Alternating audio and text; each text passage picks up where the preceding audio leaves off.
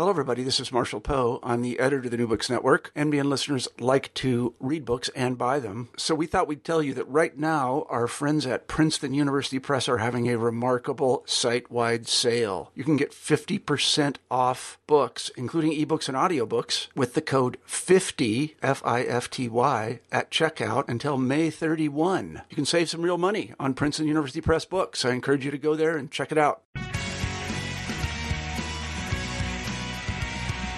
Welcome to the New Books in Political Science podcast. My name is Heath Brown, and on this snowy day in New York, I have the chance to interview my good friend and colleague, Anna Law, who is the Associate Professor and Herb Kurz Chair in Constitutional Rights and Political Science at Brooklyn College CUNY. Uh, Anna Law. Welcome to the New Books in Political Science podcast. My name is Heath Brown. And on this snowy day in New York, I have the chance to interview my good friend and colleague, Anna Law, who is the Associate Professor and Herb Kurz Chair in Constitutional Rights and Political Science at Brooklyn College CUNY. Uh, Anna Law, how are you doing today? I'm good. Thank you for having me on the podcast since everyone's snowed in. Yeah, this is uh, hopefully by the time this airs, the snow will be gone and everybody can listen to this. But we've got this nice chance to talk about your book. Uh, the name of your book is The Immigration Battle in American Courts, published by Cambridge University Press originally in 2010, and then the paperback came out in 2014. This book has always been very interesting and has become increasingly timely just over the last couple of weeks, which we will talk about. But let's first talk about the book itself. Um, this is a, a book a book of history in many ways, uh, in addition to a book of political science. Right. A book of history on the issue of immigration. I wonder if we can start by by asking you how far your research goes back to. Um, would you root this book at its sort of starting point? So the book does does two main things. It looks at the judicial branch's role in immigration policy, but the other thing it does is it traces the Supreme Court and the courts of appeals, the two highest federal courts in the land, it traces their history and relationship to each other. So the book begins at the inception of the courts of appeals, 1890 something, and goes all the way to uh, Bush v. Gore to 2001. And and as you as you just allude, um, you you really track the evolution of the Supreme Court and the U.S. Court of Appeals. And so I wonder if we can talk maybe about some of that evolution in, in some different time periods. What types of immigration issues were these courts addressing, let's say in the 1800s? What, what made up the, the immigration portfolio of the courts during that time period? It wasn't so much that the types of cases were different. I mean, of course, you know, the nationalities of the people coming uh, at different points in time are different. It's not a lot, a whole lot of Mexican immigration cases in the 1800s. and it was, you know, people coming from from Europe um, and Western Europe to be exact. So, but the the change. I mean, most people assume, okay, the the, the Supreme Court is the Supreme Court. The courts of appeals, that is what they are, and these are static institutions that don't change. But over time, these institutions, like Robert McCloskey described the Supreme Court, he said the Supreme Court grew up like a child over time.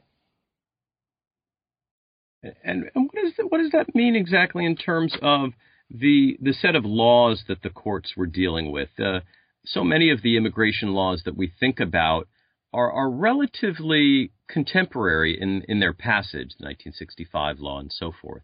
Um, but but what what did immigration law look like during the 1800s? Uh, that must have shaped uh, the the cases that were being brought to these courts. Um, what was what was immigration law? What did it look like during that time period? Well, during the uh, 18th century, um, immigration law took the form of Commerce Clause cases because the federal and state levels were fighting it out about which level of government gets to control immigration law. So a lot of those court cases don't look like immigration cases as we understand it today.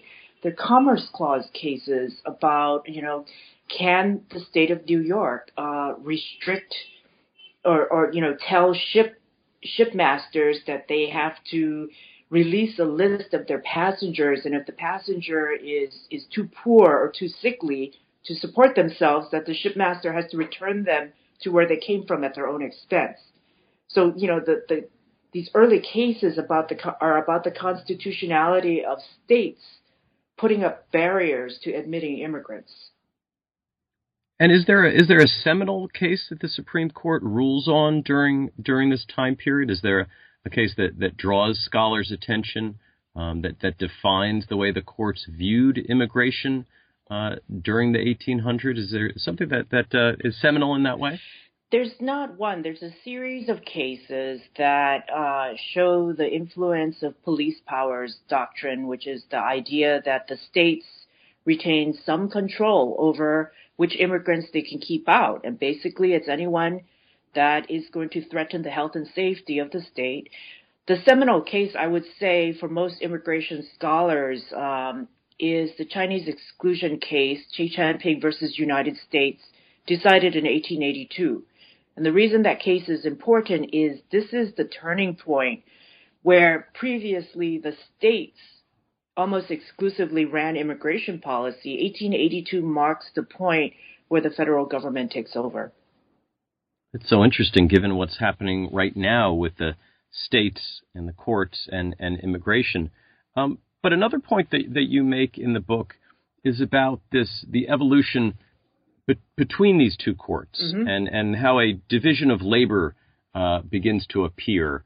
Um, what is the division of labor that that that uh, begins to to come into shape as the turn of the century occurs? Um, what are the two courts focusing on, and, and, and why does that happen? So both uh, courts, the Supreme Court and the courts of appeals, are technically appellate courts, meaning they don't try cases and bring in witnesses. Appellate courts are are just uh, looking at the record of the court below them that actually tried the case, and appellate courts are supposed to just decide based on a paper record, not by calling witnesses again, whether the lower courts made a mistake or not or whether they were correct.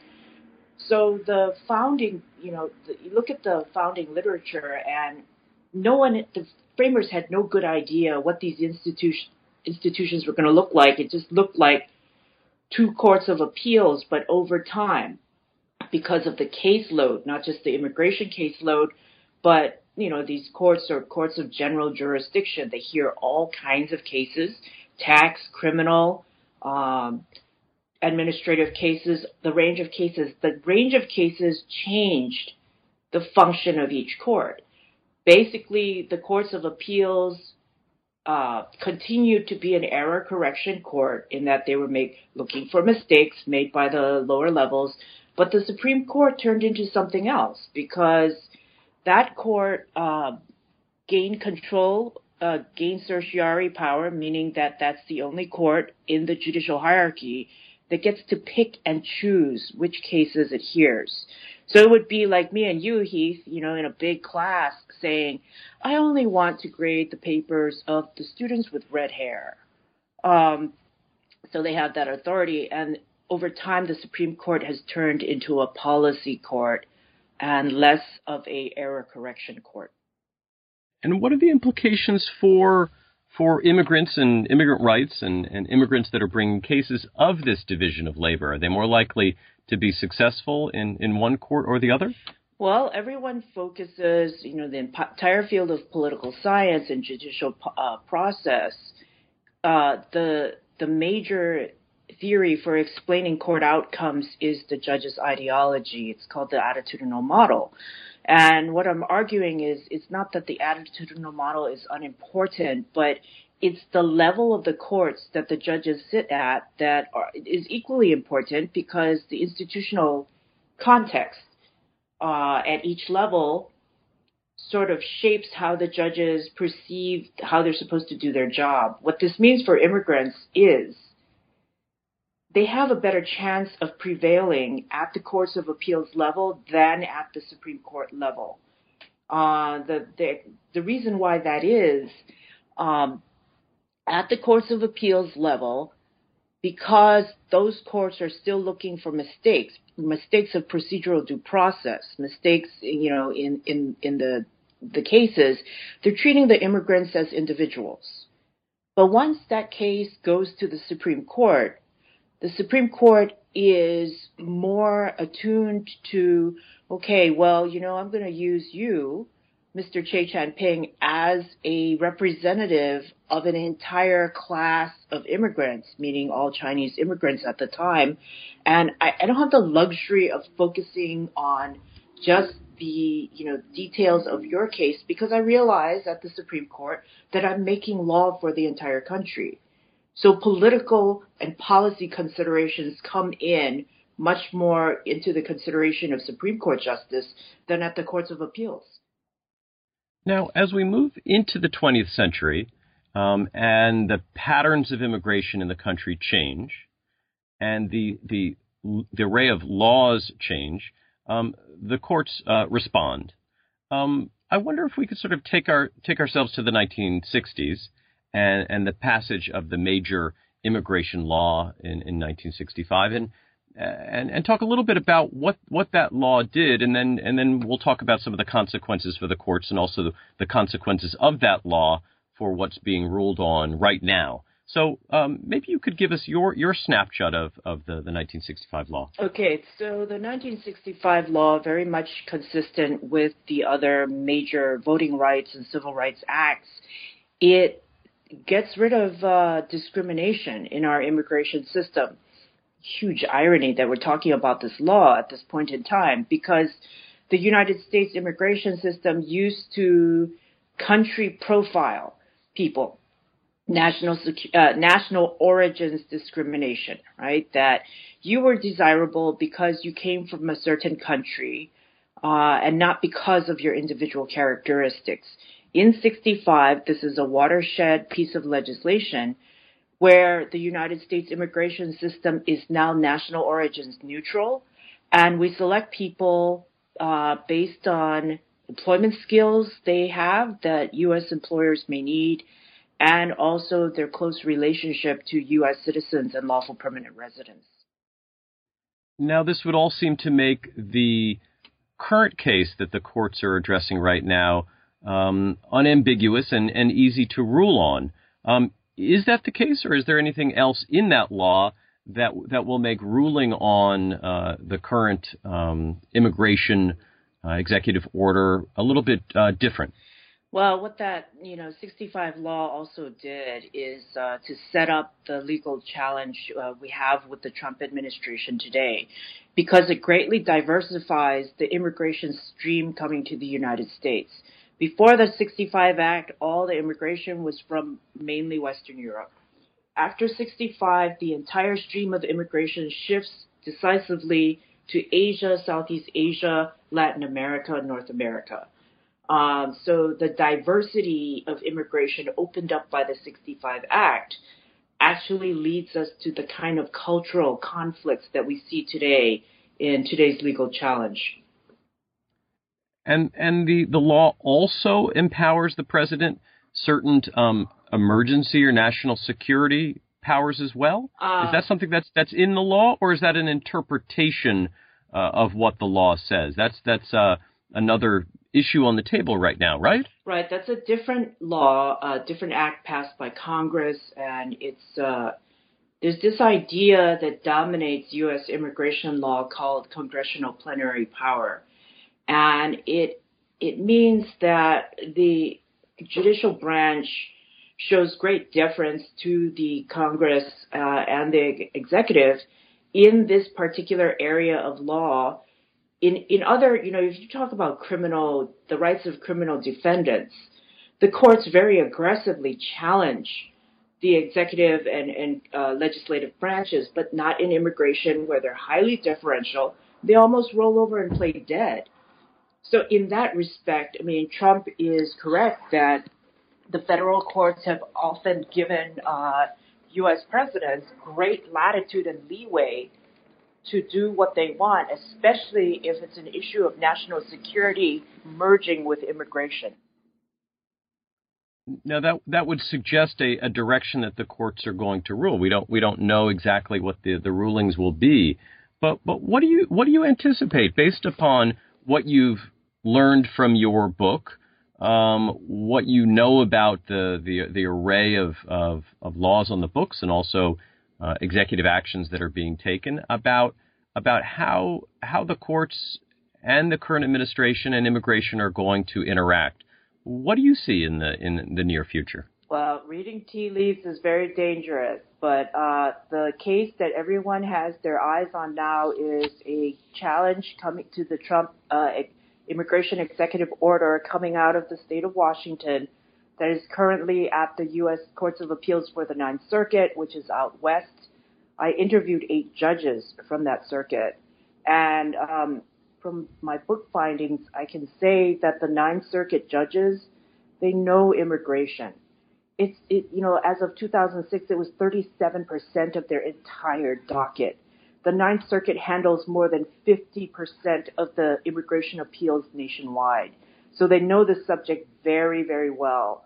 Um, it is hard to, for me to predict how they're going to rule based on the oral argument I heard uh, the other night that the rest of the country also listened in on. You know, the entire country was on the same conference call. But if I had to make some predictions, I don't think everyone's going to get, I don't think one side or the other is going to win because there's so many issues at stake. Um, I think that the Court of Appeals judges, even the Republican appointed Judge Clifton, was very skeptical of some of the government's arguments, but then equally skeptical of the state of Washington challenging the president's authority on an issue of national security. So I think it could, you know, I cannot tell definitively from the oral arguments, but um, it's quite quite clear that you know whichever party loses, they will appeal to the Supreme Court. It, it seems like an, an amazing point uh, at which to be studying and thinking about immigration policy, but also uh, immigration law. Uh, Anna Law's book is The Immigration Battle in American Courts. Uh, the book is published by Cambridge University Press. Uh, it is, is timely and also available in paperback as well. So I hope that everybody gets the chance to read it. Anna, thank you so much for your time today. Heath, this was so much fun. Thank you.